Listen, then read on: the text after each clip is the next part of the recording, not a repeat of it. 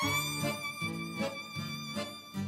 Reports that Vladimir Putin, president of Russia, has invited Kim Jong un, supreme leader of North Korea, to board his armoured train and visit Russia, likely Vladivostok, later this month, serve as something of a tap in for one of those laboured bait and switch devices of which the foreign desk explainer is so very fond, so let's get it out of the way up front. Yes, imagine choosing to associate with this tin pot tyrant who spends his days seething in the fortified citadel in the heart of his hermit fiefdom, beset by paranoid fantasies and obtuse grudges, generally reviled, admired only by obsequious power worshippers, certifiable dingbats and or Donald Trump, isolated from his peers, probably more frightened of his own associates at home than his many enemies abroad, periodically threatening a baffled world with atomic Armageddon, you really do have to to wonder about the company Kim is keeping. Thanks, I'm here all week. Try the borscht and so forth.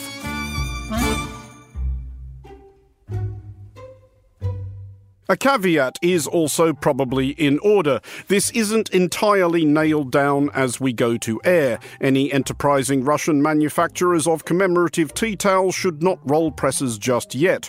The story has emerged via US intelligence services, who may just be winding everybody up. Although, perhaps tellingly, Russia has not issued its usual reflexive denial, the Kremlin merely harumphing that it has nothing to say. The North Koreans are being more opaque still.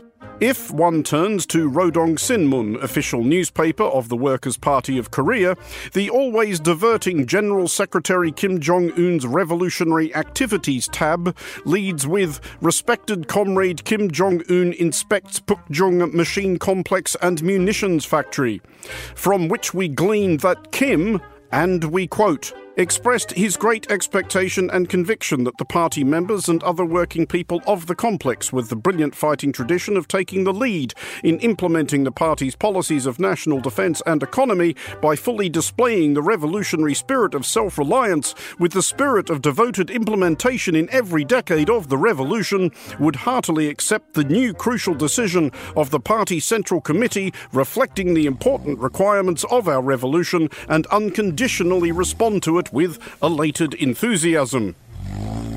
You'd get a shorter sentence for drawing glasses and a funny moustache on one of his posters.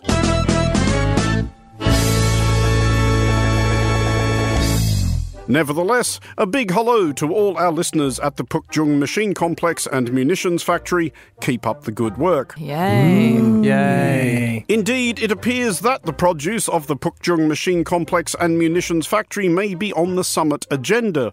Russia is now a little over 18 months into its 72 hour conquest of Ukraine and may be running low on supplies.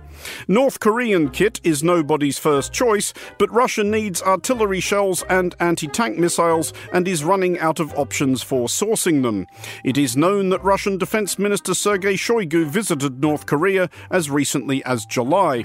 Shoigu also appeared to acknowledge reports that joint military exercises were being discussed, citing an old Russian saying to the effect that you don't choose your neighbours and it's better to live with your neighbours in peace and harmony. Is it, Sergei? Is it?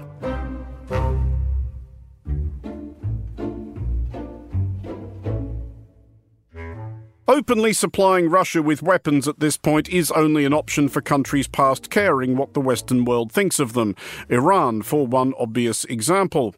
Even China is being careful to invoke the non lethal hypocrisy as it sells Russia dual use drones and the kind of ceramics that come in handy in body armor. We urge the DPRK to cease its arms negotiations with Russia. We will continue to identify, expose, and counter Russia attempts to acquire military equipment from the DPRK any other states that is prepared to support its war in Ukraine. As for North Korea's interest in this meeting, the troglodyte kingdom has prosaic requirements, i.e., money, oil, and food, and technology which might make its satellites and submarines less unreliable, and more metaphysical desires.